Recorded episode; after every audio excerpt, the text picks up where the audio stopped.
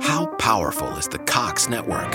So powerful that one day the internet will let your doctor perform miracles from thousands of miles away, Connecting to remote operating room. giving a whole new meaning to the term house call. Operation complete. The Cox network.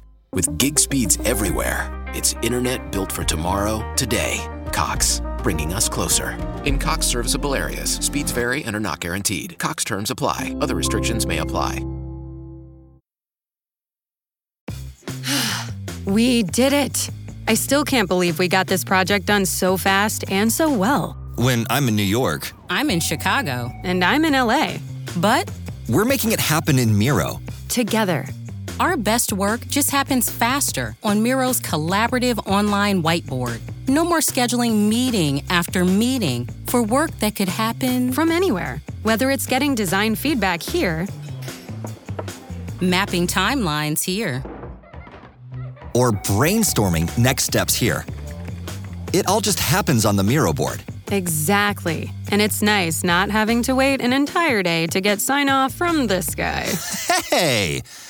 Well, it is true.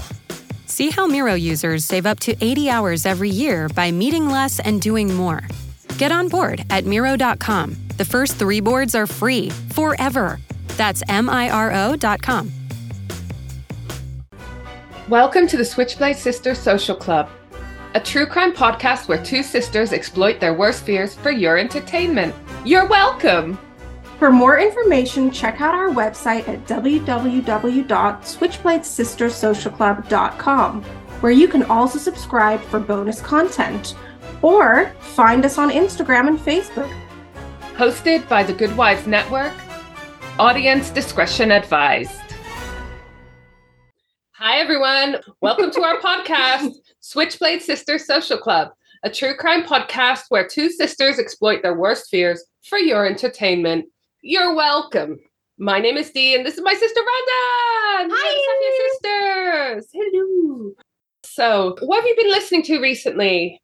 Okay, so I just discovered this week an artist who I hadn't heard of before, but she's not new, but her name is Amanda Palmer. And oh my fucking God, I love it. Do you know her? I don't think I do. I'm gonna check that out. kind of a little bit punk. I only heard one song so far and just listened to it on repeat. The song is called Runs in the Family. New theme tune. Oh, love it. You're going to love it. My old boss, who owned or used to own a guitar shop that I worked in when I was 16, posted on Facebook. And I was like, I fucking love this. Well, I already love her picture on Spotify. Hmm. So yeah, cool. Do you know what? I think it's if you like, if you like PJ Harvey, I do. which we, yeah, all, I think those kind of vibes. Oh, nice. Okay. Hmm. Do you know what I listened to the other day actually as well? What? Okay, so you know how we have our joint sis- Safieh Sisters playlist on Spotify? Mm-hmm. which I love. It's like literally me and Dee made the collection of the best, our favorite songs. Oh, we should post a link to it so people can listen to it as well. Oh yeah, do you know what? Give the people what they want.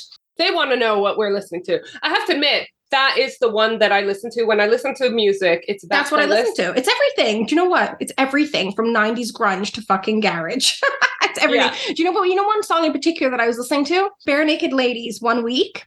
And I just listened to it the whole of the school run, which for me is like 45 fucking minutes. I just listened to the song and repeat. It's just got a lot of energy, that song. It's not even my usual thing. I just love that song. I struggle to listen to that song. Why? Too too chirpy? Yeah, a little bit annoying. I think I didn't really like it at the time, but now it's kind of nostalgic. Hmm, I'm gonna try again. I'm gonna try Hmm. again. Do you know what else? Do you know what else is something I didn't really love at the time, but kind of it's so of the era is Smash Mouth. What's that fucking song? Hey now, you're an all-star. Wasn't for me at the time, but Most of the music that I listened to from that era is stuff I did not listen to at the time. well, garage. I mean, we were not into that 27 years ago. But I think it's because when it's around all the time, it gets a bit sickening. When you choose to listen to it decades after you've been bombarded with it, Mm, it's a for different it's, matter. it's the nostalgia factor. Nostalgia as well, yeah. I told you last week that I'd caught up with True Crime and Cocktails, so I'm now wait, waiting for their weekly episode drop. Mhm. So I'm now going back and I'm listening to Wine and Crime, catching up on the episodes that have built up in the meantime. It's so good. I love it so much. Amanda is my spirit animal. They're three girls. They pair a wine to the different crimes. Sometimes it's a bit of a stretch, but it's still fun. So you learn a bit about wine at the same time. Do you mean like if they're covering Jeffrey Dahmer, like what wine goes with human flesh? well, they normally have a theme for each episode. So, Okay. for example, the one I can remember the wine specifically because I actually went out and bought it was the trust fund crime episode. It was one of their early ones. And they managed to find, do you remember Blue Nun wine? yeah. So I don't think that in the States, Blue Nun wine has the same um, feeling as it does over here. But like over here, it was the shit wine that you'd always uh, give to the raffle. You know what I mean? And Mhm. it tasted sickly. Like it vinegar? was disgusting. Yeah. Blue Nun have got a gold edition, a limited edition. oh, I don't know if it's limited, but they have a gold one that it comes in a gold bottle and it has like gold flecks in it. And it was only about 22 pounds. I treated myself to a bottle because I thought how funny. And it was okay. It wasn't the best wine. I wouldn't buy it again at that price, but it was fun. So their trust fund crimes, they linked it with this gold edition Blue Nun. It had gold bits in it. Do you see what I mean? Yeah. So yeah, I've just been really enjoying catching up on that. I work with a lady called Martha on one of the charities that I work with. Yeah, the one with the nice hair. Yeah, she's got fabulous hair, doesn't she? I recommended to her Serial. This podcast came out a good long time. uh, It's about 10 years old, I think. So it was the first podcast I ever listened to. So it got me into listening to podcasts and it got me into listening to true crime podcasts specifically. Talking about nostalgia, it's that one for me. It's one of those podcasts where a whole season covers just one case and goes really into depth. And it's a boy. He was a boy at the time. I think he was 16 at the time. This guy called Adnan, who was charged and convicted with the murder of his girlfriend.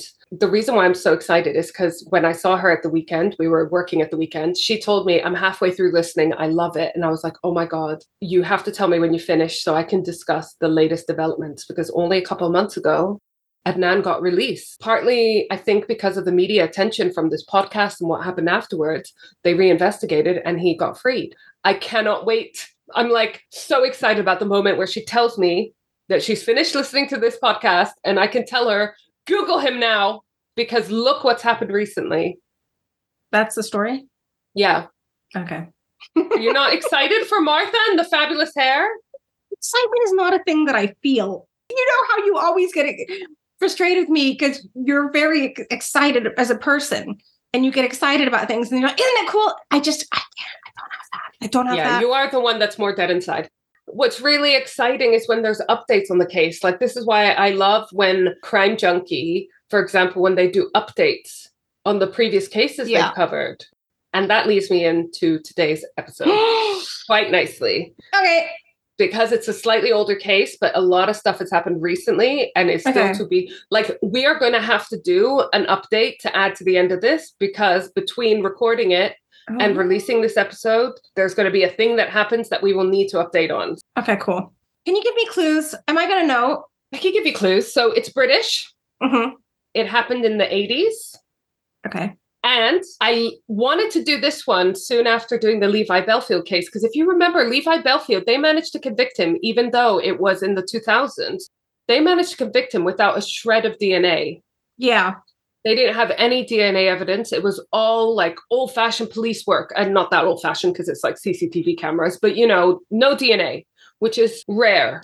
This case is the first one where someone is not only released, but convicted thanks to DNA. okay. That's why I thought it was really, really good one to sort of do soon after Levi Bellfield. I'm going to quote my sources because you haven't guessed. I haven't. You didn't give me much to go by. Okay, tell me. No, let me tell the sources and then I will tell you who it is, okay? Okay. The main source is this book because I'm really loving reading the books on the cases, you know? Do you know what? Your dedication knows no bounds. The Blooding by Joseph Wambach. I'm totally saying that name wrong. He was a retired LAPD detective sergeant, so, you know, he knows his shit. The book was recommended in a talk that I listened to by my love, again from the Levi Bellfield case. Remember? Colin? Colin. I went to a talk of his recently online because I couldn't attend it in person, where he recommended that book. I can't remember what context. So I got the book and I didn't even know what case it was covering, but if Colin tells me he likes something, I'm going to fucking like that thing too. Yeah. So I got the book and found out it was on a case that I was really thinking about doing for this podcast anyway. So great. That book came out soon after the case wrapped up. But as I said, there's been some modern developments. I don't know why I'm saying that smiling because they're awful. I also used the Leicester Police Twitter page and as well as the Police Gazette Twitter for some of the pictures that I'll show you and some BBC articles and of course some Guardian articles. Of course. That's our favorite newspaper. Those articles were for the more recent developments that weren't covered in the book, obviously. This is the first case to use genetic DNA profiling to both clear someone of a crime and to convict someone of a crime. So, super exciting. You know, these things that we take for granted nowadays as having always existed. Both my love, Colin, and Steve Gaskin, who's also a former Scotland Yard murder squad detective. You asked him out. I did. He he made his excuses. I know. It's awkward. I didn't ask him out romantically. I had a spare ticket to something I thought he'd be interested in. He was. He just couldn't make it. But a drink. Steve, I'm still available for that drink. Anyway, so they were both talking about how police officers these days that are coming in, the new police officers, they are obviously of an age that they don't even remember a time before DNA. So this is why when you have a case like Levi Bellfield, where you have to resort to like more old-fashioned, you know, traditional methods of policing, they don't want those skills to be lost because even in modern day, you can't always rely on DNA. So fucking tell me, what are we talking about? All right. So we are talking about the Narborough murders, i.e., the case of Colin Pitchfork. Okay. I don't know this guy, but I but you know, it's sounding good. Is his name really Pitchfork? Yes. Fuck. The minute that guy was born, you need to fucking get police surveillance on him. I thought him. that was his nickname. No, no. I'm going to share my screen because I want to show you the area that we're talking about, okay? Because it will help. So we're in the UK. We're in the UK. This is Leicester, which is kind of like Midlands, I think. Don't at me if I'm wrong with that. North of the M25. And the area we're talking about is these three villages Littlethorpe, Narborough, and Enderby. These three villages right next to each other. And you saw they're fairly close. They're like four or five miles from Leicester City itself. At the time of the murders in the 1980s, the population of these three villages together was about 12,000 people. So, really, really small, right? Three villages, 12,000 people. I don't know what the population is today. There is a psychiatric hospital in Narborough called Carlton Hayes Hospital. So we're going to start with Kathleen Mann. She was married for five years before her marriage ended in 1970. So she moved from Leicester to nearby Narborough for a quieter and safer life, which is ironic because that is not what she found there. She had two young daughters and she was much happier there, even though when they first moved there, they were living in a cold water flat with outdoor toilet, which I think in 1970 was probably a lot more common. After nine years of being single, she met Eddie Eastwood at a singles club. He was very loud and he had loads of stories. Most of them were bullshit, but he was definitely very charismatic. That made me think of that joke oh, if you've been to Tenerife, they've been to Elevenerife. It's a good one. it's a good one. I feel like he was one of those type of people. Yeah. Eastwood wasn't even his his real surname. He changed it because of Clint Eastwood. What a dick.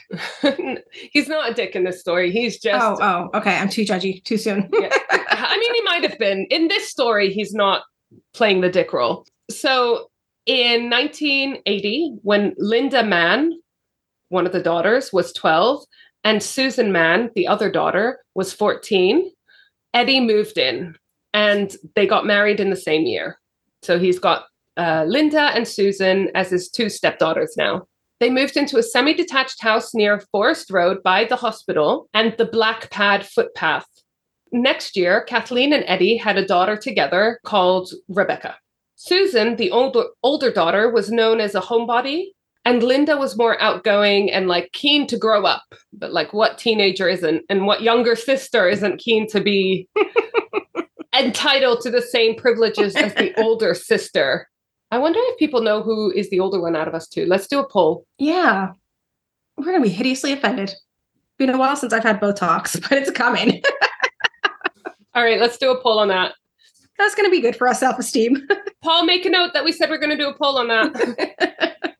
Linda wanted to be a multilingualist, so she was studying French, German, and Italian, bless her. oh, God. Okay. That means something bad's happening. Okay. Yeah. Oh, On the 21st of November, 1983, which was a Monday and very cold, Linda went out. She was wearing tights, blue jeans with zips at the ankles, white socks, and black tennis shoes. She was also wearing a donkey jacket with the stand up collar. And for those of you like me who had no idea, yeah. I was going to ask. okay, let, I Google image searched it. So let me share. Donkey jacket. Yeah. It's basically like a, a kind of more like a workman's utilitarian type jacket. So she was wearing that too. Linda also had a wool scarf in her pocket. She walked up two different roads to get the bus to her school. And then she came home on the school bus that day and went to babysitting at 5 p.m. on a nearby housing estate. She was babysitting until 6:20. When she was done, she went home and had a quick dinner with Eddie, her stepdad, and then was off again at 8:45 for another babysitting job. Bless her. Also, why are you letting kids babysit kids? Oh, God. I mean, I did it as well, but it's like seriously, I would have no fucking clue what to do in an emergency. You were so good, though. I remember the kid you used to babysit. You were so good. Yeah. I mean, I fucking wouldn't. There were some times where I babysat when the parents were at home and they just wanted someone to entertain their kids while they had their Mm. friends round. That I can understand much more because obviously the parents are there. But a teenager is not going to be good in, in, a, in times of a crisis. And that's what I would worry about. I, I wonder if it's as acceptable these days because obviously when we were younger, it was totally cool. But so she goes to another babysitting job for a lady called Mrs. Walker. But she gets to Mrs. Walker's house and Mrs. Walker is waiting outside and said that she didn't need Linda because she was ill. So she wasn't going out and she didn't need a babysitter. This was at around 6:55 p.m. Linda said she might go home or maybe visit some friends in the nearby village of Enderby. She told her mum, Kathleen, that she was going to go visit her best friend, Karen Blackwell. She wanted to drop off £1.50 to Karen's mum, who had ordered the donkey jacket for her from a catalogue. It's also British, isn't it? It's so British. Yeah. Linda said she'd probably hang out with Karen for a little bit, but that she would definitely be home by 10 p.m. At 7:10 p.m., someone sees her walking down Red Hill Avenue, and at 7:30 she arrives at the Blackwell's house and gives Mrs. Blackwell her one pound fifty. She then went off. I don't know whether her friend Karen was home or not, but she went off to a friend Caroline's to get a record that she had lent her. Do you know what? Honestly, this whole thing just like portrays UK village life, even the names of that era. Do you know what I mean? The names are so of the era.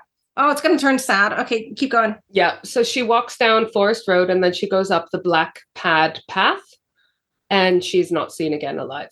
Her parents, Kathleen Mann and her stepdad, Eddie um, Eastwood, had gone to a ladies' dart tournament that night at the Carlton Hayes Social Club and then to the Dog and Gun for drink and darts until around 12:10 a.m. They arrived home at around 12:30 a.m. Susan was still awake and told them that uh, Linda had not returned home yet. Eddie drove round all the sort of gathering spots in the village where teenagers would hang out. And he also searched the black pad on foot, knowing that if she'd gone to this other village, she might have walked down this path. It's really sad because he must have passed within yards of her body when he was looking down the black pad. They called the police at around 1:30 a.m. to report Linda missing, which is just like I know she's 15, living at home, etc. But you remember in last week's episode where you said that it took them three years to report Yeah. Kathy missing? Yeah, sad. At 7:20 a.m. on Tuesday, the 22nd of November, the next morning, a hospital porter was using the black pad footpath as a shortcut to the psychiatric hospital and saw what he thought was a mannequin. But as we know, it's never a mannequin. oh no. It was sadly the body of Linda Mann. She was naked from the waist down and there was blood on her nose. The hospital porter ran to the road to flag down a car, which was actually driven by one of his colleagues who came to have a look. They found that the gate was open of the fence that was separating them from the body. The bottom half of her clothes, her jeans and stuff, were in a pile around 10 or 15 feet away from her body. Her legs were straight out and her head was turned to the right. Her chin was bruised. And the wool scarf that she had in the pocket of her coat was tied around her neck. I'm going to show you a picture of the black pads. This is the footpath that she had been walking down.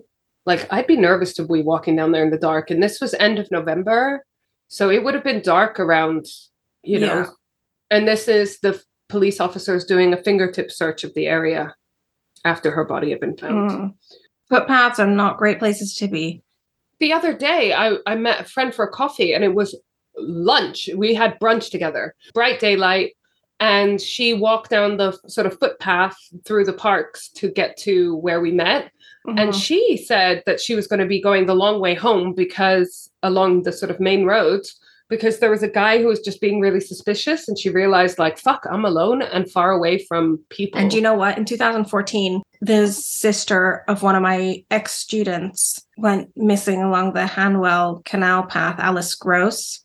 oh and, yeah, God, she was yeah. found a month later. Yeah, and that was during the day. So I definitely recommend not walking down them on your own Don't. ever. You can walk all the way from my house to Twickenham station through parks and along the River Crane and through these footpaths. They're gorgeous. It's so nice. You feel like you're sort of miles away from people and busy cars and all that kind of stuff. I never do it on my own. Doesn't matter No. what day, time of No. day. No. Never. You're never safe, is our point. Yeah. Okay, so I showed you the pictures of the black pad where she was found. The Leicestershire Constabulary said that they normally get about one homicide a year at this time. And it's usually linked to domestic issues. As we mentioned a couple of times, most murders are committed by someone you know. And so, therefore, it's quite often the partner or family member that commit the murders, as sad as that is. But this year, they had had four murders so far, including a really, really sad case that I might cover later on Caroline Hogg. She was a five year old who disappeared at a fun fair in Edinburgh. Oh God. It's thought that she was dumped out of a car while someone was traveling south from Scotland, and she was dumped in the Leicestershire area, and therefore, Leicestershire Constabulary were responsible for investigating the murder, which must have been really tough because obviously most of the clues would be do you know what I mean? It occurred in a totally different place. It must have been Yeah. really hard to coordinate. And unsurprisingly, as a result, possibly, they never found the murderer. Well, up until this point, they hadn't. I haven't researched to see whether they have. There was also a pet groomer who had been stabbed and left in some meadows. So, yeah, it was a really busy year, basically, for homicides in the Leicestershire area. Detective Chief Superintendent David Baker, who had been a police officer for 27 years, he arrived at the scene at 8:30 a.m. powerful is the Cox network? So powerful that one day the internet will let your doctor perform miracles from thousands of miles away, Connecting to remote operating room. giving a whole new meaning to the term house call. Operation complete. The Cox network, with gig speeds everywhere, it's internet built for tomorrow, today. Cox, bringing us closer. In Cox serviceable areas, speeds vary and are not guaranteed. Cox terms apply, other restrictions may apply. When you save on auto insurance for driving safe with USAA Safe Pilot, you'll feel like a big deal, even in a traffic jam. Save up to 30% with USAA Safe Pilot. Restrictions apply. And Inspector Derek Pearce was the main um, inspector on the case. He also appeared soon after. He was really keen to redeem himself after having been on the unsolved Caroline Hogg case. FYI, he had an English sheepdog named Ollie. The book I read quite often mentioned the pets people had, which I appreciate. So I will relay them to you because I have a dog called Lola, FYI. It builds a trust factor. Yeah. There was already several detectives on the scene and 30 uniformed officers, tracking dogs. Eventually there was 150 people working on this case. So it was taken seriously. Eddie went to work and was told there that a body had been found on the black pad. So he went straight to the black pad and had to identify the body of his stepdaughter. Kathleen was reportedly in a daze and couldn't follow what was going on at all that day, which is not a surprise. The post mortem was conducted on the 23rd of November at Leicester Royal Infirmary, and they uh, um, found stains on the vulval hairs, Mhm. semen stains. And it's also noted that she was five foot two and 112 pounds. So, for conversion's sake, that's around 50 kilos and just under eight stone. They're tiny. Yeah, she's tiny. She had facial abrasions, and it's suspected that she may have been punched in the face. She had bruising around both clavicles, so on her chest higher up. So she might have had a heavy blow to the upper chest, or she may have had someone kneeling on her for leverage. Her own scarf was used as a ligature to strangle her. There was no damage to the anus or vagina, thankfully. But she was probably conscious at, the end, and as I mentioned, there was dried semen found on her body. The bottom half of her clothes were probably removed by herself, and her body had been dragged a distance, probably by her donkey jacket. Her jeans had been ripped down and off. And this is a quote from the autopsy Sexual intercourse was attempted, but premature ejaculation probably occurred. But the suspect managed to penetrate the victim prior to death. Sorry, that's a little bit confusing. There's no damage, but it seemed that he did manage to penetrate her. Ugh, just awful. The semen found on her body was used to identify that the person who committed this crime, because DNA was known to be a thing at this point, and obviously, the whole purpose of semen are it's a delivery package for DNA. That is the point of it to impregnate and transfer the DNA to the egg. So they knew there was DNA in it, but they didn't know what they know now and they couldn't do what they could do now. So they managed to identify from the semen, the DNA in the semen, that this guy was a type A secretor, blood secretor. So not all men are secretors. Not all men will reveal their blood type in their semen, but this guy was and he was type A blood. And he had an enzyme profile that made up only 10% of the male population. Wow. Okay. I'm surprised they, well, I'm, yeah, I'm fascinated by what they can discover about somebody. Yeah. The problem is they now need to find someone to compare this to, right? And it's not enough to convict someone, it is enough to potentially rule out people. Detective Pearce caused a load of tension within the family because he subscribed to the theory, which is more than a theory, that most murders are committed by someone that you know. So his first step was to test Eddie, the stepdad. Like I said in the in the Levi Bellfield episode, thanks to Jennifer Reese, we we know that only about 1% of murders are committed by serial killers and the majority of the rest are committed by people you know. But luckily a blood test quickly eliminated Eddie, which is good because then they can focus yeah. I mean, you never know how you're going to react when someone, when you lose someone you love, and especially in such a horrendous way and way, well before their time. But ideally, you would just have to acknowledge okay, I know in the most case, it is someone within the home. Yeah. Just fucking test me uh, so you can And eliminate me investigation, so that yeah. you can focus. Exactly. Like, let's just get this out of the way. Detective Pearce, who wears glasses, noted that so did Linda. She was really short sighted, but she never wore her glasses. So he thought maybe she thought she knew her attacker until it was too late or something. You know, it- it's not helped by the fact that she's walking down this dark lane at night without her glasses. You know, maybe she didn't see the person before it was too late. Maybe she thought it was someone she knew before it was too late. Maybe it was someone she knew and she didn't see that they were holding a weapon before it was too late. Who knows? Needless to say, fear quickly spread throughout the quiet village of Narborough. It wasn't commonplace to have a murder. The police opened up an incident room in Narborough in a former medical residence, a doctor's residence that belonged to the Carlton Hayes Hospital. This residence was called the Rosings, which I think is just too cute a name for a police incident room for murder, but you know, they didn't name it. so police started looking at people in the area with indecency offenses and they went house to house in the three villages and they took note of every male between the age of 13 and 34. And the reason why they chose this age range is because of the sperm count in the sample found on Linda Mann. Because it was quite a high sperm count, they figured that it was most likely a male between that age range. Interesting. Clever. Yeah, I'm amazed at how much they can decipher about a person. There was also a hospital team who looked at all the patients at the psychiatric hospital, the Carlton Hayes Hospital that we already mentioned, in the last five years, including sex offenders, drug users, alcoholics, etc. 10,000 hospital patients were looked at. I mean, that's Wow. a big job in its own right. There was a day center as well called the Woodlands, which was linked to the hospital. And teenagers used to hang out around there. Linda had been spotted there a couple of times and whatever. So they made it, you know, inquiries around the area and with people that hung out there. They got loads of tips coming in, as you can imagine. Uh, one in particular was a punk with a mohawk that was seen with a girl. But I just kind of think if you're going to go murdering or committing You'd any be crime, a little more undercover, huh? like when we were proper goths in, in our teenage years and we used to get followed around by store security all the time and it's like do you think if i was going to come on the rob i would make myself this fucking obvious right Yeah. so anyways meanwhile fucking other people wearing just you know gap clothes i don't know Puffer jackets back then. yeah filling their puffer jackets with lipsticks and whatnot Yeah. on the 15th of December, it was announced that lights would be put up along the Black Pad footpath, which seems like a really positive development that came out of this, I suppose. Just interesting to note. This fact broke my heart.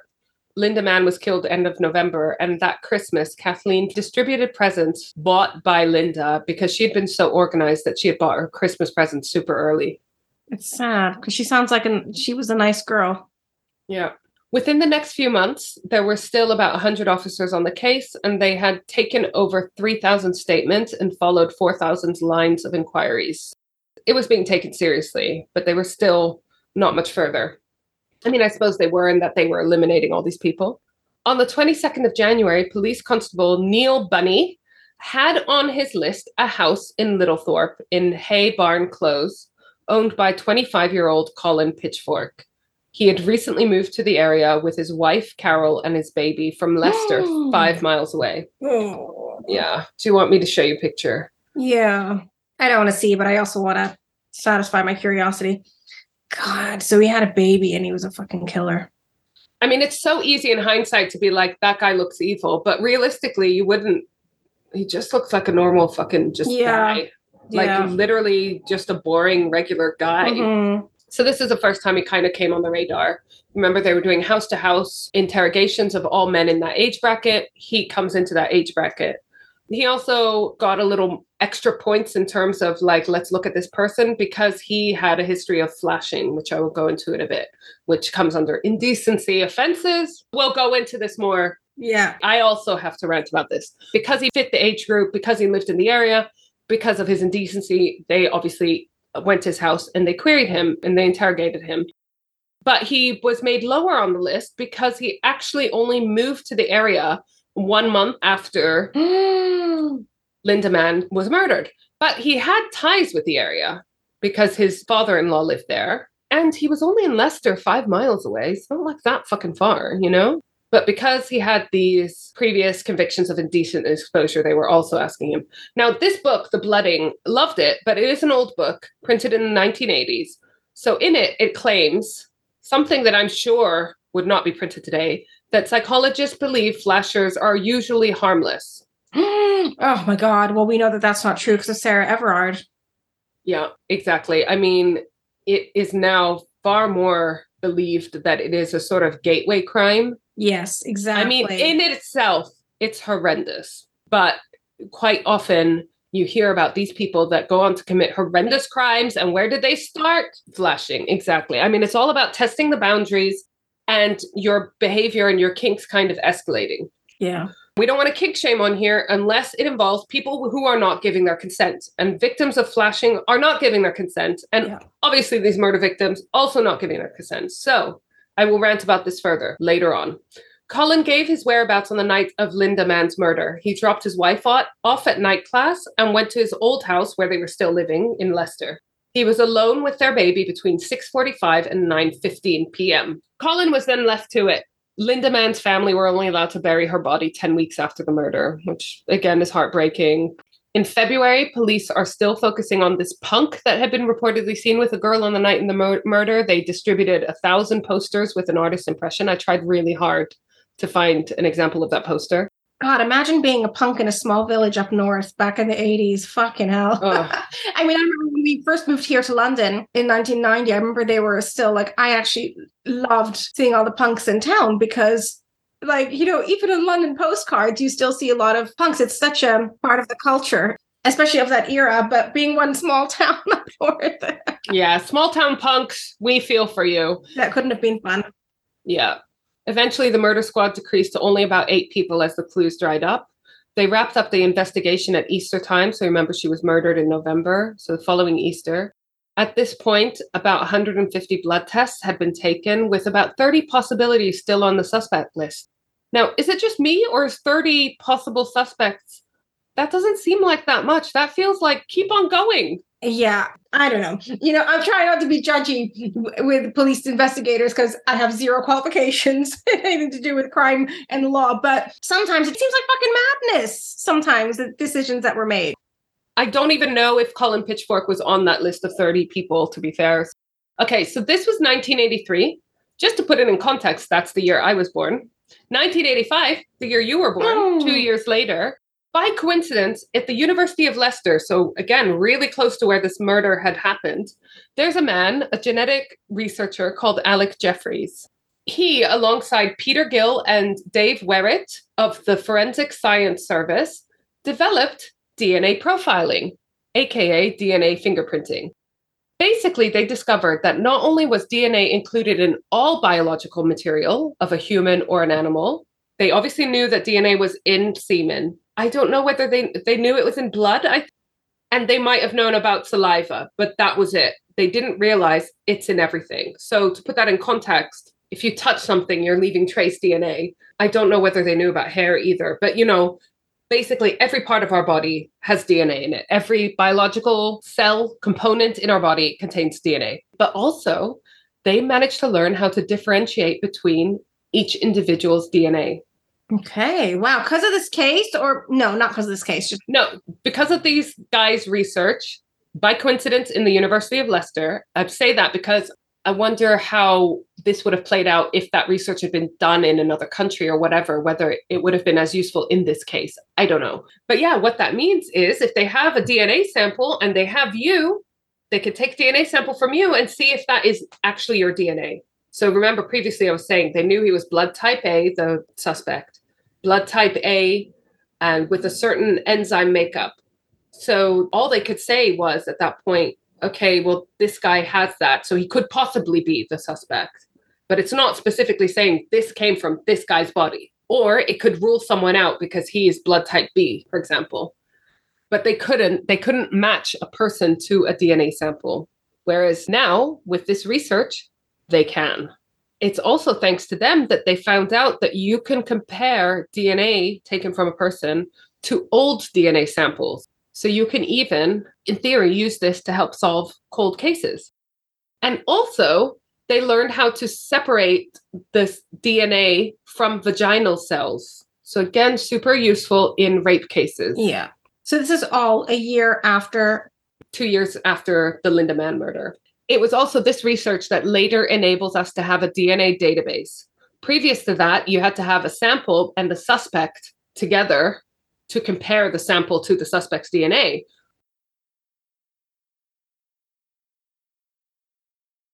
To have his DNA. If it's in the database, you can use this to find out who the suspect is. Right? So Mm. previously, if you had D- DNA that you managed to find from a murder, So did they reopen the case? you remember this is new research, new coming out, takes a while for it to be adopted in practice. So this is very, very exciting stuff that's happening, and the implications for crime detection is phenomenal.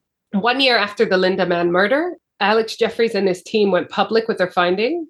And in 85, Alex Jeffreys predicted the chance of two people having the d- same DNA was zero. Oh, okay. This is with the exception of identical twins, fraternal twins. Wait, fraternal? Is fraternal twins identical? No, Oh, ours are fraternal. oh, what are what's identical? But they look the same. I sorry, I thought they were called. Oh, okay, whatever. I fraternal is like when they're not identical, like what Che and Rio are. right. Okay, I'm an idiot. No, no, no. The people who are idiots that ask me if mine are identical when they're a boy and a girl. Oh, that being said, our dad asked me that. and I said, what? when I questioned him on what the hell he meant by that, he said, I don't really know what it means. I don't know what I meant by that question, is what he said. Anyway, so don't feel silly. Identical twins have the same DNA, but I've been reading recently that now with genetics having been developed and the study of genomes, don't ask me what a fucking genome is. Now the genomes are being more understood, we can also now differentiate between the DNA of identical twins. Because I remember an episode of Jerry, Spr- I think it was an episode of Jerry Springer where a lady didn't know which identical twin had impregnated her, and there was no way of oh. telling who the father was. Jesus. I used to teach identical twins who used to like always swap themselves out, different classes, pretend to be each other. You would, wouldn't you? Of course. We would. We would, wouldn't we? Because it'd be fun. Why wouldn't you? Yeah. So, two years after Linda Mann's murder, just a little point to remember for future reference a hairdresser nearby was sexually assaulted, but she survived. So, put a pin in that because it comes up later and it's super important. Okay. In the meantime, this is a new person coming into the picture. A teenage boy called Richard Buckland comes onto the police radar. He's a 17 year old loner who prefers his own company. No, sorry, that's not what I wrote. He's a 17 year old loner who prefers the company of small children. And it emerges later he had been abusing them. Oh God. So, again, just remember that name Richard Buckland, 17 year old teenage loner. I'm going to now move on to the Ashworth family. They live in Enderby, which, as you remember, is a nearby village. It's slightly less villagey at the time as it had more pups. We have parents, Robin and Barbara Ashworth. They live in a house with their two children, Dawn and Andrew. On the 31st of July, 1986, so this is almost three years after the Linda Mann murder, Dawn, who's also 15, she worked part time at a newsagent and she had the summer holidays. During the summer holidays, she had a 9:30 p.m. curfew. She was very social and she used to go visit friends almost every evening, usually in Narborough Village during the summer holidays. At this point, I want to show you pictures of both Linda Mann and Oh, it's gonna make me sad. and Dawn Ashworth. I know, but I just feel like they deserve to be remembered. Oh my God. Wait, is the one on Linda's the one on the left? Linda's the one on the left Oh. and um, with the shirt collar. They look like little kids. I know. They're so cute. I just wanted to show you the two pictures because I wanted to get across. These were children. They were poor, sweet little baby angels. So on the 31st of July, Dawn went to work as usual. Her work was at, at this newsagent. It was only a couple minutes walk away from her home. She got paid at 3:30 p.m. and walked home. She told her mother she was going to have dinner with her friends Sue and Sharon in Narborough. And her mother told her to be home by seven o'clock because they had a friend's little boy's birthday party to go to as a family. Dawn went back to the newsagent then to buy some sweets to include in the present for the little boy. Oh, And she also bought herself a pale pink lipstick. frosted. Yeah. She left the shop at around 4 p.m. and headed towards her friend's house in Narborough. She was wearing a white polo neck pullover and a multicolored blouse and a mid calf white flare skirt with white canvas pumps. She was also wearing a blue denim jacket. There was a shortcut to her friend's house via a footpath, but people were still very wary of a killer being on the loose. I mean, it was only three years ago. They still hadn't caught anyone for Linda Mann's murder but maybe at this point people were getting a bit more lenient. Maybe they thought it was just like a transient person coming through. So Dawn had two options. She could either walk over the motorway or walk down 10 pound lane footpath. She was always told to go over the motorway, but on this day, maybe because it was still daylight, she chose to go down the footpath. She came out the other end of the path on the side of the path where her friend Sharon Clark lived. Sharon wasn't there, so Dawn went to try Sue's house but Sue wasn't there either. Dawn was last seen going back towards the 10 pound lane gate. Robin Ashworth, the father, left work at 4:40 p.m. and was home soon after.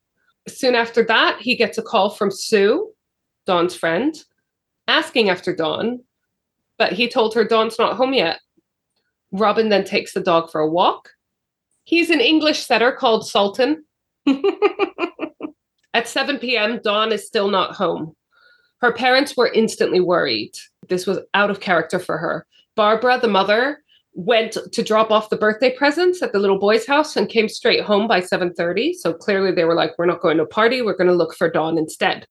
She tried Sue's house and learned that Dawn had not been seen since 4:30 p.m. Her parents and friends start searching immediately. When Dawn was not home by 9:30, which was her usual curfew, her parents called the police. So I guess they were giving her the benefit of the doubt or thinking that she might have forgotten about the party. Just like Eddie, Robin the dad had, in his search, walked within meters of his daughter's body. Oh, God. Robin is interrogated, including about where he was on the night of Linda Mann's murder. And soon after, Dawn was found concealed by brush, naked from the waist down, underpants on her right ankle, shoes off, bra pushed up. There was blood on her left thigh, and she was wearing only one earring. She was found on 10 Pound Lane. She had many injuries, and many of them were post mortem. And she was covered in insect bites and stinging nettles. So, did the police automatically link the two murders? How powerful is the Cox network? So powerful that one day the internet will let your doctor perform miracles from thousands of miles away, Connecting to remote operating room. giving a whole new meaning to the term house call. Operation complete. The Cox network, with gig speeds everywhere, it's internet built for tomorrow, today. Cox, bringing us closer. In Cox serviceable areas, speeds vary and are not guaranteed. Cox terms apply, other restrictions may apply. We made USAA insurance to help you save. Take advantage of discounts when you cover your home and your ride. Discover how we're helping members save at usaa.com/bundle. Restrictions apply. Let me get to that.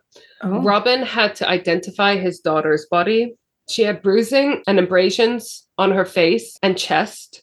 There were severe injuries to the perineum where the attacker had, sorry, this is really graphic, penetrated both her vagina and her anus. This was done either at the time of death or post mortem. She died of manual strangulation. Now, more than 200 officers were allocated to the case. Villagers reported hearing screams at 5 p.m. and then ru- a running 20 year old. Kathleen Mann made an appeal at this time saying that anyone covering for the murderer of her daughter is now responsible for the second murder. And I 100% agree. Yeah. Someone may or may not have known something at that time that could have led. I don't know whether anyone knew anything at the time, but um, yeah, Yeah. Fifteen thousand pounds was offered as a reward to anyone with information leading to an arrest. On Friday, the 8th of August, the murder squad went to Richard Buckland's house. Remember the 17 year old I mentioned before? Yeah. This is just over a week after the Dawn Ashworth murder. Because he'd been going around talking about this murder to colleagues and revealing information about the body that had not been made public. So, like, for example, she had a 10 pound note in her pocket from when she got paid that day. And he had mentioned this to a colleague. So he gets arrested. He said he had slept until 10 or 11 that day because it was his day off. And then he rode around on his motorcycle. He claimed that he knew Dawn by sight, but not well enough to like talk to her. So he had seen her, but he didn't approach her. He then claims that he did talk to her and that he walked her halfway down the lane before leaving her. After almost two days of interrogation, and we do know how these police interrogations can go sometimes, Richard Buckland confesses in quotation marks. He said he tried it on, but then he blacked out and then only remembered coming to when he was running away. He then retracted this, though, and said he would like a blood test to clear himself.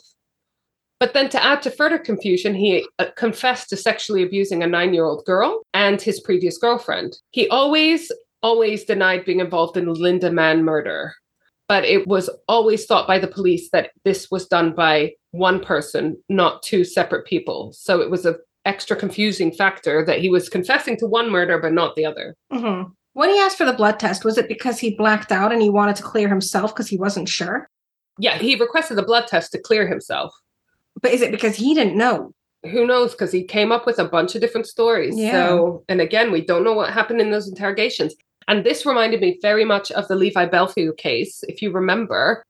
The police department looking at the murder of Marsha McDonnell already had a suspect that they couldn't investigate further because of the mental health act and because he was in a mental health institution. But because he was in this institution they know for a fact he could not have committed the murder of Amélie Delagrange in twickenham a couple years later. But the police looking at that case were convinced that the Marsha McDonnell case was in fact committed by the same person. I mean, I don't envy being a police officer, especially looking at murders. So we go back to Alec Jeffreys, the DNA king, we'll call him. he compared the semen found on both murder victims and to a sample from Richard Buckland, and he conclusively proved that both victims were killed by the same person and also that that person was not Richard Buckland. And this was the first time someone was cleared of a crime using DNA fingerprinting. Isn't that crazy? In the UK or anywhere? Anywhere. Wow. Jeffrey says, I have no doubt whatsoever that he would have been found guilty if it had not been for DNA evidence. And they would have. He had already come up as a person of interest in the Linda Mann case, and he confessed, even though he retracted it, and he knew stuff. The family of Richard Buckland decided not to take legal action against the police because the police had agreed not to prosecute the other sexual offenses, Ooh. including the assault on the nine year old. And to that, I ask, why the fuck not? Come on. He's just going to do it over and over. I mean, one thing we knew, we know about criminals like that, sex offenders, violent crimes, murders, is that they reoffend. Yeah. And that it often escalates as well. Fucking hell. I mean, it's just awful. Police then had to reinvest, uh, reopen the investigation into the murder of Dawn after putting to the side all the tips and leads that had been coming in since they had started focusing on Richard Buckland. In fact, some of the police officers were actually still focusing on Richard Buckland because of how new DNA evidence was and therefore how little they trusted it. An anonymous message comes in, one of nearly 2,000, saying to look more closely at Colin Pitchfork in neighboring Littlethorpe. I'm going to go into more details about Colin, but what knowing what I know now, I'm 100% sure that the anonymous message, the anonymous caller, was Colin's father in law. Oh, okay. Okay. Wow. Yeah. Who always hated him. So, if you remember, Colin had already been questioned over the Linda Mann murder, along with a whole bunch of other people, because he was of the right age bracket and also because he had a record of indecency because of his flashing. He was dismissed because he had only moved to the area one month after the Linda Mann murder. But he only lived about four or five miles away previously. And he already had ties to the area, like I said, because after one of the flashing convictions, he got referred to the Carlton Hayes Psychiatric Hospital, which is right next to the Black Pad footpath, as a result for counseling and so forth, for treatment of some kind. His father in law also lived in the area, so they would have come to the area. On the 2nd of January 1987, so January after the murder of Dawn Ashworth was in July 86. The police announced that all unalibied men were going to be asked to submit blood and saliva samples to eliminate them. This was supposedly on a volunteer basis, but obviously anyone that didn't volunteer would be considered highly suspicious. Smart move. Hence, the title of the book, The Blooding, this was the name given to this mass blood sample collection. There was nearly a 90% response rate at the beginning. And of course, police were looking very closely at the 10% that did not show. So basically, people would receive a letter, men would receive a letter in the post saying, Your appointment time for your blood test is at this time. And anyone who doesn't show or reschedule or whatever, naughty, naughty. You would have thought if you're innocent, you want to be the first one there to like clear me so that I don't have fucking problems with this and you can find the actual murderer, right? When people in- arrived for their blood test, they were first interviewed by police to establish their identity. There was a specific self employed card that was a photo ID. And some people had passports, but not everyone. But if you remember, because our first driving licenses didn't have photos on them, did they? Did they not? Mine didn't. Oh, I don't remember, D. We, it was at the same time. So, like, I don't remember. Do you? I mean, how do you remember this? Anyways, at this time, your driving license did not have your photo on it. So that meant not very many people actually had photo ID. Travel was less common, so passports were less common, et cetera, et cetera. And I think that's obviously one of the reasons why driving licenses started having photos on them. If the person giving blood did not have a photo ID, can you guess what the police would do? No.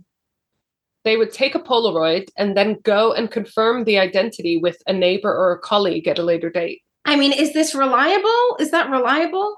Well, they'd go up and they show a picture to someone and be like, "Can you tell me who this person is?" Okay, but still, like if you were trying to cover up a crime for somebody, you wouldn't be like, "Oh yeah, that's uh I'm pretty sure this is why they started putting pictures on driving licenses. yeah, I yeah, even if it's reliable, it definitely seems like a lot of fucking manpower wasted, right? Yeah. Person power, I should say. The blood test was first to check whether they had the blood type A. And if you did, and you had that same enzyme category, then they would send your blood to Alex Jeffreys' lab for a full DNA test. So, first, they want to make sure if you're one of those 10% that match the blood type and enzyme profile. And if you were, then you would go off to do the full DNA test, which will produce the results that are yours and yours alone, right? And compare it to the sample they have from the murder scenes. Okay, so now I'm going to give you a bit of history about Colin Pitchfork. I've already Hmm. shown you his picture so you can visualize him. Really, just looks like a nothing guy. Colin was born 23rd of March 1960 in Newbold Verdon in Leicestershire, so he's a local. In 1976, he started his apprenticeship at a bakery called Hampshire's Bakery in Leicester.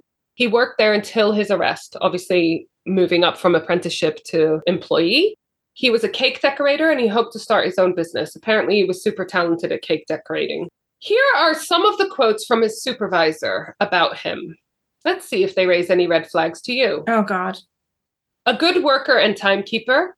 Great. Couldn't leave women employees alone. Oh, for fuck's sake.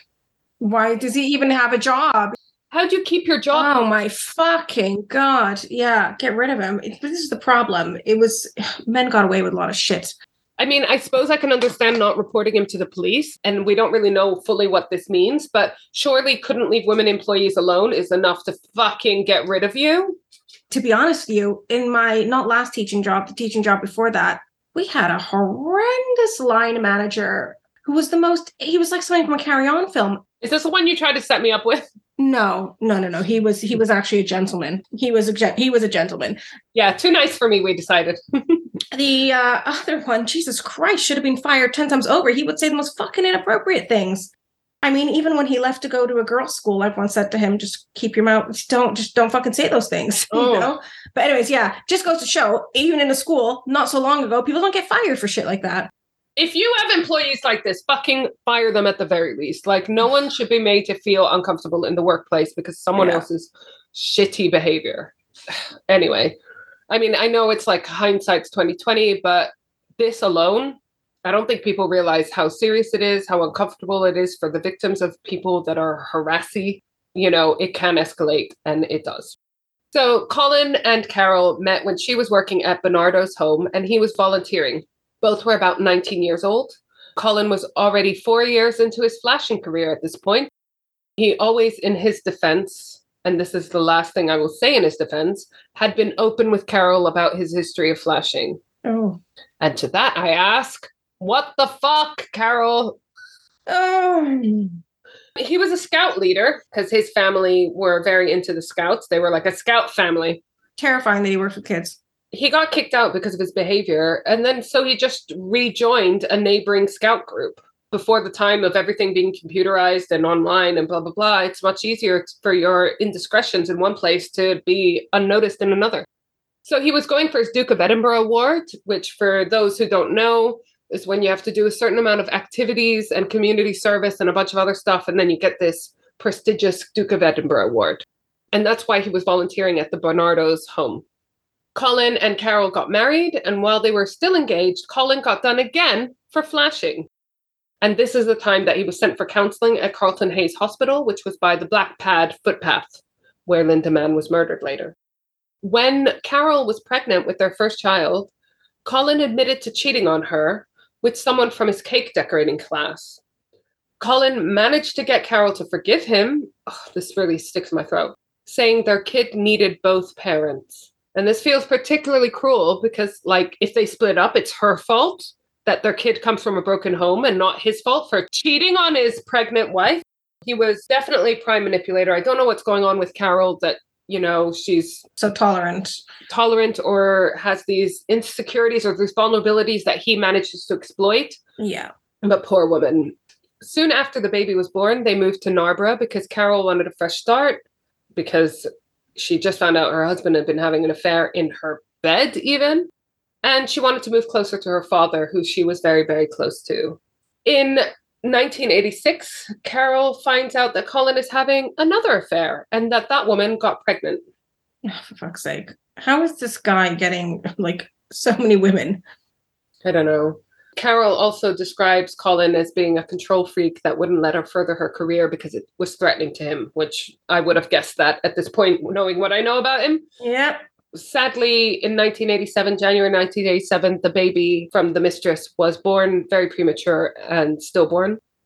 Colin was distraught by this, especially because it was a baby girl and he always wanted a baby girl, which is even more sickening when you think of what he is capable of doing at this point, flashing and all sorts. January was also the time that he got his letter from the police reporting for voluntary blood testing for the Dawn Ashworth and Linda Mann murders. Colin approached not one, not two, but three different colleagues asking them to take the test oh, for him. What did either of these three colleagues come forward? I will get to that. All of them declined, which I suppose is something. And he fed them bullshit. Like, I think he told them that he had, I think he told one that he had this flashing record. And so he didn't want the police to assume that he'd done it, blah, blah, blah. And it's like, well, they have this DNA testing. So even if the flashing, they will be able to eliminate you if it's not you. Like, you're what, you, what he's saying is not making sense, right? Hmm. he also claimed he was scared of needles, scared of police officers, scared of being set up, blah, blah, blah.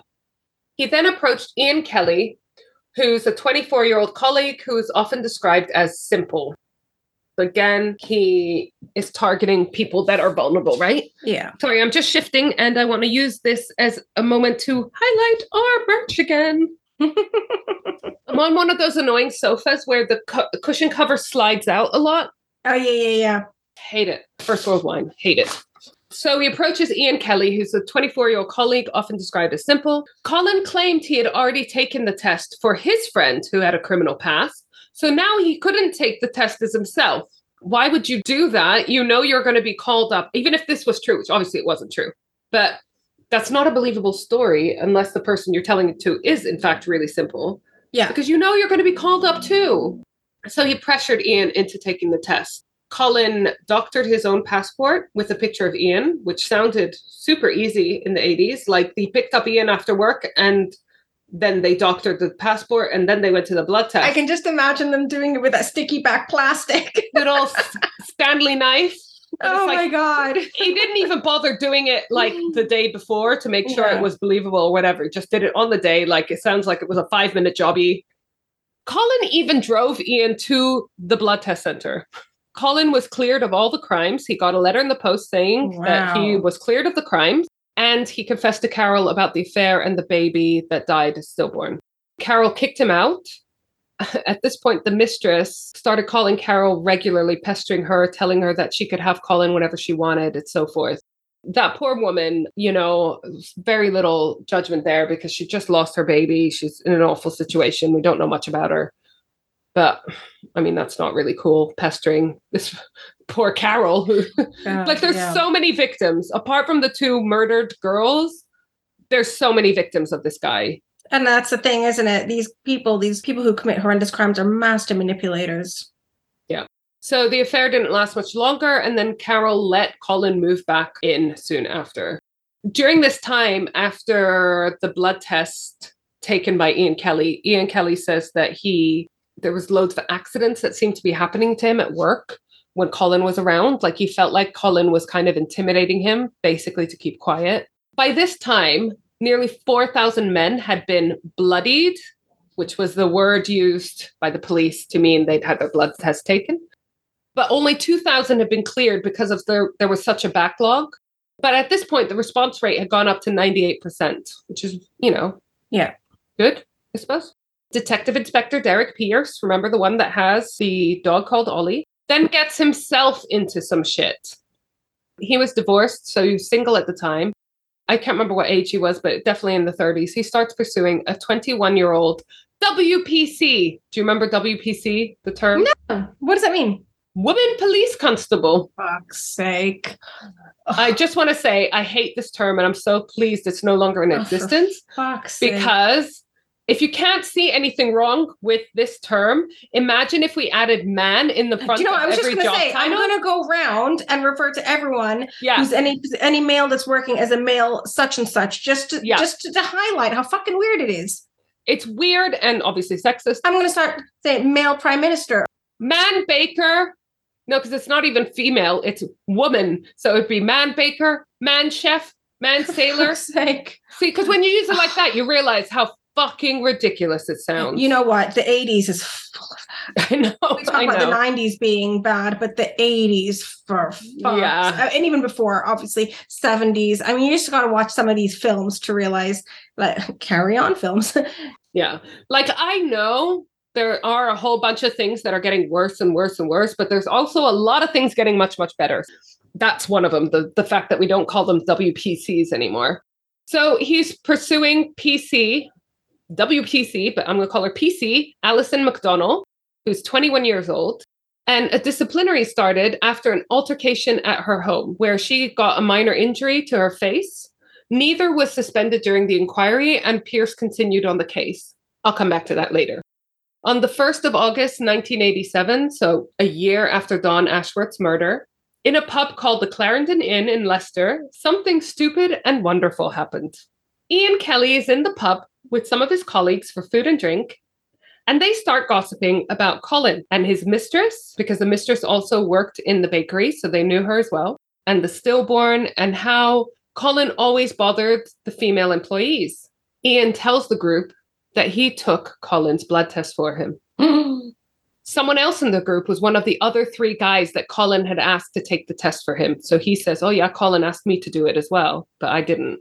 There's a female manager with them, and she was highly disturbed by this because obviously she understands the implications. Mhm. Even if he wasn't responsible for the murder, he's hiding something pretty fucking bad if he's making someone else take the test for him. So it took her about six weeks to deliberate what to do with this information. It's been a year since the last murder, so I guess there's no massive rush, but there could be if he's on the warpath again. It's not definite proof that he did it, so do I take this forth? This guy works with me, blah, blah, blah. I mean, we would. We would, okay, but it took this lady a couple of weeks. Yeah. Oh, it didn't take her the full six weeks. It just took that long because she wanted to first speak to the pub owner's son, who's a police officer. But also, she wasn't sure how serious it was, but also how seriously she would be taken. Okay. So, in the end, she did decide that with the son of the pub owner's help to tell the police and let them decide how serious this information was. So, the police did take it seriously, luckily. They pulled up the signature from the blood test, from the form that you have to sign on the blood test, and from the form that Colin signed when they had come to his house to interview him after the Lynda Mann murder. oh, okay. They did not match because mm. obviously one of them was Ian Kelly's fake signature. Now, Ian had practiced and practiced and practiced the signature, but actually on the day of the blood test, he had the flu and he was completely out of it. That's part of the reason why Colin drove him to the blood test. How powerful is the Cox network? So powerful that one day the internet will let your doctor perform miracles from thousands of miles away, Connecting to remote operating room. giving a whole new meaning to the term house call. Operation complete. The Cox network, with gig speeds everywhere, it's internet built for tomorrow, today. Cox, bringing us closer. In Cox serviceable areas, speeds vary and are not guaranteed. Cox terms apply, other restrictions may apply. An important message from Blue Ridge Hospice. There may be several hospices now claiming to serve the area, but Blue Ridge Hospice is the only local hospice that has been serving here for 40 plus years, operates the only hospice inpatient care center, conducts the only community wide grief and bereavement programs, offers a nationally recognized music therapy program in conjunction with Shenandoah University, outscores every other Virginia hospice in Medicare's quality scores, and so much more. Blue Ridge Hospice, the first, the best. Find out more at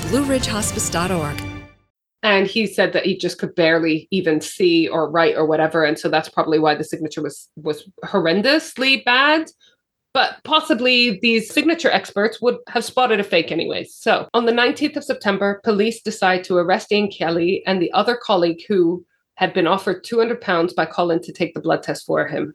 Ian confesses almost immediately and is arrested for conspiracy to pervert the course of justice. The police went straight round to Colin's house to pick him up. They arrested him not for conspiracy to pervert the course of justice, for making someone else take the test, but they arrest him right away for the murder of Dawn Ashworth. Wow. Okay. which is a big leap, like a big step, and I'm glad they took it. While they were arresting him, one of the policemen asked him, Why Dawn? He said, Opportunity. She was there and I was there, God, it's so cold. which just goes to show how fucking random Yeah. these things can be. Yeah. In front of the police, he confessed to his wife that he had made Ian take the test for him. She asked, Did you do it? And he said yes. Wow. I wonder why he didn't deny it at first. I don't know. During the police interview, Colin kept saying he wanted to confess in his way and tell his whole life story. So basically, he's trying to control the room again, trying to control the situation, trying to control the narrative. So the Lynda Mann murder, which happened even before he moved to the village, he had dropped Carol off at the night school and was looking for a girl to flash. The baby was in a carry cot at the back of the car. Oh, for fuck's sake. Oh, that poor kid. You know, that kid must be our age basically now. I hope that kid's doing okay. Thoughts going out to that kid. He got out of the car and flashed Lynda, but rather than walking past him, so apparently he says that most people, when they get flashed, just carry on walking and pretend not to notice, which I can kind of understand. I believe that because I've heard accounts of that. Yeah. Yeah. Because you're always told, ignore, ignore. You know what I mean? You're always told if you see a weirdo, walk past, ignore them, just keep going. Yeah. Because you don't want to interact with them because you don't want to piss them off and something worse happen. Well, Lynda's reaction was also quite understandable, I think. Mm-hmm. obviously she noticed him she got scared she turned and she ran away but she started running in the direction of his car and towards the dark footpath. She then froze because she didn't really know where to go and she's blocking colin's way back to his car. He was aroused because he'd flashed her so he decided to grab her. He claims she didn't scream or struggle. He says she was terrified but that she just let him rape her some people fight, fight, fight. Other people just go passive because they think that's their best chance of survival. She asked him at one point, What about your wife? And this freaked him out because she had clearly been very observant. She had noticed he was wearing a wedding ring. He was worried about what else she might have noticed and would she be able to recognize him because remember he was moving to the village in a month's time so she he was worried like what if i bump into her that's why he manually strangled her he tried to hide her. She didn't really hide her very well. And then he strangled her further with a scarf that was in her pocket. He called this his insurance policy. And his kid is in the car. His kid is still in the car, waiting for his dad to come back. Wow. Colin's next interview was about Dawn Ashworth. He was out getting food coloring for a cake that he was decorating, which just feels so contradictory and gross. That's such a wholesome activity. So had he planned, okay, so he planned to flash but not murder that night. Yeah, but he's not premeditating these flashes either. He just saw her and was like, oh, cool, I'll flash her. Interesting because like with Levi Bellfield, they go and pursue, don't they? They follow and pursue and stalk. Yeah. Levi Bellfield, most of the girls, he approached them, they rejected him, Mhm. and then he attacked them. His attacks got increasingly more violent until he was murdering people. So he went out with his motorcycle. It was broad daylight. He saw Dawn entering 10 Pound Lane and decided to follow her. Again, he was convincing himself that he was just going to flash her. He ran up behind her and then ahead of her to get ready to turn around and flash her. But she was too fast. And he said, I, I didn't even, I wasn't even ready. I hadn't even opened my trousers yet. And again, like Lynda, apparently she didn't run or walk in the in the direction expected. She ran away in a different way and therefore blocked his exit. He was aroused and he followed her and attacked her. She begged him not to do it, but she didn't resist physically. She begged to be let go afterwards. She promised not to tell anyone. Colin said he used a judo strangle move from behind to kill her. He strongly denied, though, the level of violence he used in the rape and the murder, because this rape, if you remember, there was a lot more physical damage to Dawn Ashworth's body. But he denied anally raping her. He even denied hiding the body, which led to a little bit of confusion about whether Richard Buckland might have perhaps found the body Oh, Okay. after the fact. Oh god. You know what I'm trying to say? Jesus Christ. Yeah. I know. I mean, there's just far too many sick people in the world. Then, after this, Colin goes back home and bakes his cake. During the interviews, Colin confesses to flashing how many girls? Oh, is it in the hundreds? Over a thousand. So, for anyone who thinks that indecent exposure is a minor offense, I want you to think about Lynda Mann and Dawn Ashworth and Sarah Everard, as well as all the other people killed by those who started off by flashing. Yeah.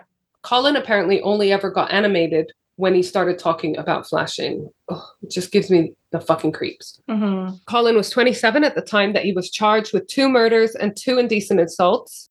I hope this term isn't still in use because basically it was rape on the other girls. One was in 1979, and actually, I don't think he raped her. I think it was a sexual assault. And in 85, do you remember the hairdresser that I mentioned? Yeah. The girl in 1979 was a girl he abducted who managed to get away, luckily.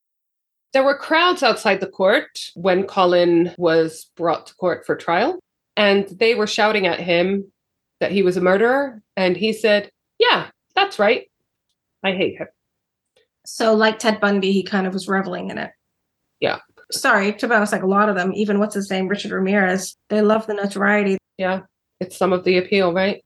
Colin claimed he strangled the two girls to protect his identity, but actually the Crown rejected this, saying it was part of his perverted sadism, that that was part of the act that he enjoyed. Going to go back to Derek Pearce. Remember the inspector who got in a bit of trouble on his own? An altercation between him and the woman that he was dating. Yeah. I don't know if they were dating or whether he was just pursuing her, but there was an altercation. He was summoned to court about the alleged attack on the PC. There was also another charge against him for dangerous driving at this point. He was driving home a colleague who was drunk, and the drunk friend apparently grabbed the wheel and like swerved the car, but all charges were dropped. On the 22nd of January 1988, almost three years after Dawn Ashworth was murdered, and almost five years after Lynda Mann was murdered, Colin was sentenced, and the family of the two murdered girls were there. Colin said he was guilty of the two murders and to an indecent assault and conspiracy to pervert the course of justice for getting Ian Kelly to take the blood test for him, but he pleaded not guilty to the kidnap of the girl that he abducted. He gets a double life sentence for the murders and 10 years for each rape and three years for each sex assault and three years for getting Ian to do the blood test for him. So I worked this out to be 29 years plus two life sentences. But I was wrong. Oh. I was probably wrong anyways, but the terms were it was decided that the terms would run concurrently, meaning at the same time. What? Cancels each other out. If you commit 10 rapes or you commit one, you serve the same amount of time. Yeah. Because you're serving the same sentence at the same time. Was that a normal thing to do? It happens. I've heard it happen multiple times. I don't get it. I just feel like they should be added on to each other. Yeah, because otherwise it cancels each other out. You're not serving time for a lot of those crimes. And there's no regard for the fact that these are escalating. And also, he was not given a minimum term, which means he could have been released within 10 years. The public, the press, and the police were all outraged, as you can imagine. Ian Kelly got 18 months suspended for two years for taking the blood test for Colin Pitchfork, so he got no jail time. Dawn Ashworth's mother, Barbara, believed that if he had, this is such an interesting point, right? Because Colin pleaded guilty. Dawn Ashworth's mother, Barbara, believes that if he had actually gone to trial, if he pleaded not guilty and gone to trial, then people would have heard the full extent of his evil activities, and maybe the sentencing would have been more harsh. Isn't that so interesting? That, like, the fact that he pleaded guilty means a lesser sentence, possibly. The families wanted to bring back the death penalty, and so did the public, now that DNA would prove outright guilt, in theory. I can't blame them, to be honest, because that's a fucking ridiculous sentence. The bakery manager who came forth about the conversation in the pub, the reason why this guy was caught and convicted, she was awarded only half of the reward money. The other half was not awarded to anyone. And again, to that, I ask, why the fuck not? Yeah, without her coming forward, yeah, I mean, it would have still been an unsolved case. Colin was cleared. As far as the police knew, he'd taken a blood test. It was physically impossible for him to have been the murderer. So without that woman, that fucking legend, we'll call her what it is. Anyway. During this investigation, Leicestershire Constabulary and the Forensic Science Service took blood and saliva samples from over 5,500 local men during the course of the investigation. So that was the biggest blooding ever. Kathleen and Eddie had actually moved away from the village during all this, but they moved back after Colin was jailed. And that's the end. Just kidding. Oh, God. Okay. Does it end with some positives? No. Oh, That's where the book ends because it ends a couple of years after the trial. But it's sadly not the end of the Colin Pitchfork story. oh God. In prison, Colin was on good behavior in quotation marks, and he got a degree and became an expert in transcription of printed music into Braille. I feel like this guy should have had all privileges taken away from him. You know what? I'm all for rehabilitation in prison, and I think other countries have much better systems than here for doing that, especially because without rehabilitation, the chances of reoffending are much higher, but some people don't deserve any good to happen to them. I know. And what he was doing sounded fun. I know what he was doing sounded fucking amazing in terms of mm-hmm. the transcription. I did not even know that you could transcribe music into Braille. And I was a music teacher. Didn't know that. He regularly appealed for parole, but was always rejected. The families of the victims obviously oppose his release. We're going to fast forward to April 2016, and Colin is refused parole again, but he is moved to an open prison. what does that mean? That he gets day release? Fucking hell. It's thought that he was moved to HM Prison Leyhill in Gloucestershire because he had been seen around Bristol. Imagine seeing him. once a sex offender and a murderer, always a sex offender and a murderer. We know because it's a combination of nature and nurture and your brain, like something to do with the prefrontal cortex, that there's certain things that you can't fucking rehabilitate. Yeah. Well, do you want to know who was responsible for this move of Colin Pitchfork to an open prison? Who, I've called this section More Reasons to Hate Michael Gove. oh, for fuck's sake. Oh, Jesus, that's not a name I expected to hear after I left teaching. Okay. Yeah, so Michael Gove, who fucked teachers over multiple times over and the education system as a whole. We don't have time to get into that, but he did. No, but I do have a little anecdote. I remember I worked for a head who was knighted sir, who announced to us in our staff meeting once that we would be very privileged to receive a visit from Michael Gove to the school. Thankfully, it never happened, but I wouldn't call it a privilege if it did. So Michael Gove was the justice secretary at the time, so he approved the transfer of Colin Pitchfork to an open prison. To that I say hashtag fuck the Tories. Jesus. How the fuck would you ever think that's a good idea? From what we know, what we know about sex offenders, how is that a good idea? I don't know. And this was 2016, so we had a lot of the information we have now. Okay, so now fast forward, it doesn't get better to 2021. So this is very, very recent. Colin challenged his sentencing and was granted parole in June 2021 and released on license on the 1st of September 2021. He was recalled for breaching his license conditions by approaching young women while on walks in November. Fucking precisely. Less than two months. What did they think? He cannot behave for less than two months. I don't think anyone, apart from maybe Michael Gove, is surprised by this. Do you remember Detective Chief Superintendent David Baker, one of the first on the scene of the Lynda Mann murder? Mm-hmm. He says that Colin is a psychopath and it will never be safe to release him. Do you know what? We have enough evidence and enough case studies to know that that people who commit certain crimes reoffend. And also, I don't believe in the death penalty, but I do think if you've murdered someone and if you've murdered multiple people, then you spend the rest of your life in jail. Yeah, I agree. I don't even know why any of this is an issue. And I feel the same about sex offenders Yeah, same. because they will reoffend, and that's it. They will reoffend. I like honestly, DM me if I'm wrong. I would love to hear a case study of a sex offender who was fully rehabilitated. yeah, Yeah, send us that. We would love to hear about it. yeah. Okay, I'm going to end on a final terrifying note. Do you remember I said we're going to have to record an update before this goes Oh out? yeah, tell me. Because in December 2022, this month, the parole board are going to consider his release again. I just don't even know why this is a conversation that happens. Fingers crossed that they reject his application for parole. I'm happy for my taxes to be paying for him to be in jail. Please Happy. keep him in jail. Please. I will pay you extra. There's actually a movement for the hearing to be made public. So if it is, you know that I will be following that. Colin is 62 years old now.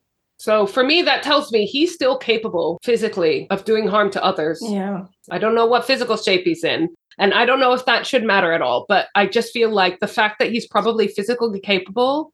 You know what? I was watching a documentary about the Jehovah's Witnesses on Hey You, and I remember they mentioned something about a pedophile or a sex offender the amount of offenses that they will have in a lifetime is like in the hundreds. And it doesn't stop when they're old. That's the thing. And I remember hearing that thinking, it doesn't stop with age. It continues. And by the end of their life, it can be in the hundreds and Colin fucking in the thousands with yeah, he already confessed to over a thousand. yeah. So what I will say is report fucking flashers Mm-hmm. because hopefully at some point they might not be able to catch him after one or two occasions. But if everyone reports when they get flashed, then hopefully we'll catch some fucking flashers before it goes any further. Put people on the radar so when these things happen, they know who to fucking call on. Yeah. But oh, it's just, I just feel like this is one of these cases where we have learned and progressed so far in terms of view on flashing, in terms of the DNA advances. But what a horrible piece of shit.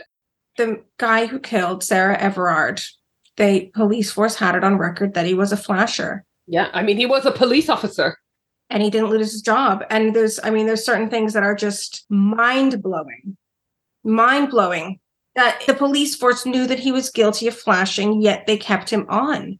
And I feel like it's only since the Sarah Everard case, and we'll post a link in the show notes to a summary of that for those that are unfamiliar. But basically, it's a woman that got murdered by an off duty police officer, uh, pretending to be on duty, I think. And it turns out he had a long history of flashing that the police knew about. And I feel like the, the conversation about flashing and its severity is has really got into the forefront now because of that. Fucking hell But report everything. Report fucking everything, even if it's suspicious behavior and you're like, ooh, I'm not sure whether the police will take it seriously. I'm not sure. Fucking call it it anyways and let the police decide because you don't know what else they've got. Yeah. And the same thing is when I was teaching and we did safeguarding training every year, if you even think there's any fucking inkling of, a doubt that there's anything untoward happening, report it. It's not your call to make whether you report it or not, or whether it's a big deal or it is. Fucking report it. You don't know what other bits of information people have on that person, on that potential victim, etc. You don't know. You might be helping them build a very important case against someone. Yeah. Oh, do you know what? Makes me so angry that this guy's going to be fucking released, you know? Well, hopefully he won't. It's crazy they're even considering it. I feel like when he got recalled to prison for breaking his his release conditions, that that should mean no more bail applications, no more parole. done. We tried it, you fucked up, that privilege is gone now. It should be enough that we know enough about, or psychologists, criminologists, whatever, these fucking specialists know enough about criminal behavior and criminal psychology to know that people like that don't change. And you are letting them back out into the wild, unleashing them on future victims. Yeah. That makes me fucking angry. It really does. So that's the case of Colin Pitchfork. Fucking See you next week. oh, next week. Oh my God. You know, after this case, and I'm thinking about what case I'm going to do next out of the ones I researched because I didn't like this one. I mean, I don't like, you know, do we really like any of them? I don't know. Why are we doing this? Why do we do this to oh ourselves? I don't know. Oh God. My next case is a little bit easier. What does that mean? Easier? Doesn't involve kids? Yeah, it doesn't involve kids. It's a little bit less scary to the general public. Okay. Colin Pitchfork is particularly disgusting and Yeah. terrifying because he's, I mean, he could be released this month, is what that means. Ugh. I'm not going to advocate for vigilante justice, but if this guy gets released, Then we're not responsible for what happens. then we're not responsible. But I could see that happening. I just cannot believe that we are discussing the possibility of him being out on the streets. The fact that he was in an open prison is already disgusting enough to me. Just sometimes you just wonder these people, these decision makers, why are they so fucking dumb? Michael Gove, You well, at us and tell us what you were thinking. Tell us. God, this really makes Michael Gove's crimes to uh, education. It's kind of minimizes those in comparison to this.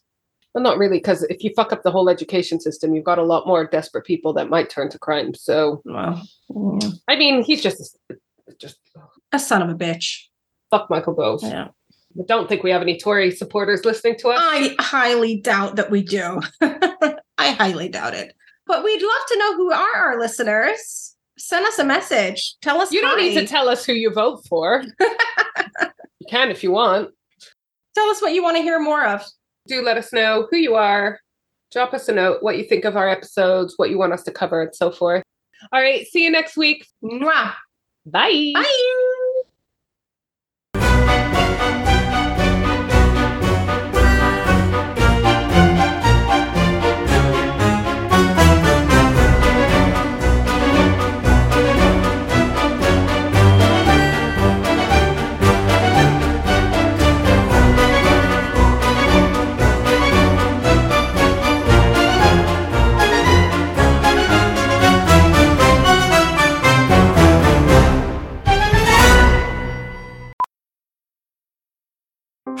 Powerful is the Cox network? So powerful that one day the internet will let your doctor perform miracles from thousands of miles away, Connecting to remote operating room. giving a whole new meaning to the term house call. Operation complete. The Cox network, with gig speeds everywhere, it's internet built for tomorrow, today. Cox, bringing us closer. In Cox serviceable areas, speeds vary and are not guaranteed. Cox terms apply, other restrictions may apply. Make a difference. Relish a great work life balance. Enjoy generous benefits and competitive pay. Go home each night feeling fulfilled by your work. Work for an employer of choice. Work for Blue Ridge Hospice. We're always looking to hire compassionate RNs, CNAs, or anyone interested in office or thrift shop work. We've been your not for profit community hospice since 1981. Visit our website for more information or to apply today at blueridgehospice.org. That's blueridgehospice.org. Blue Ridge Hospice is an equal opportunity employer.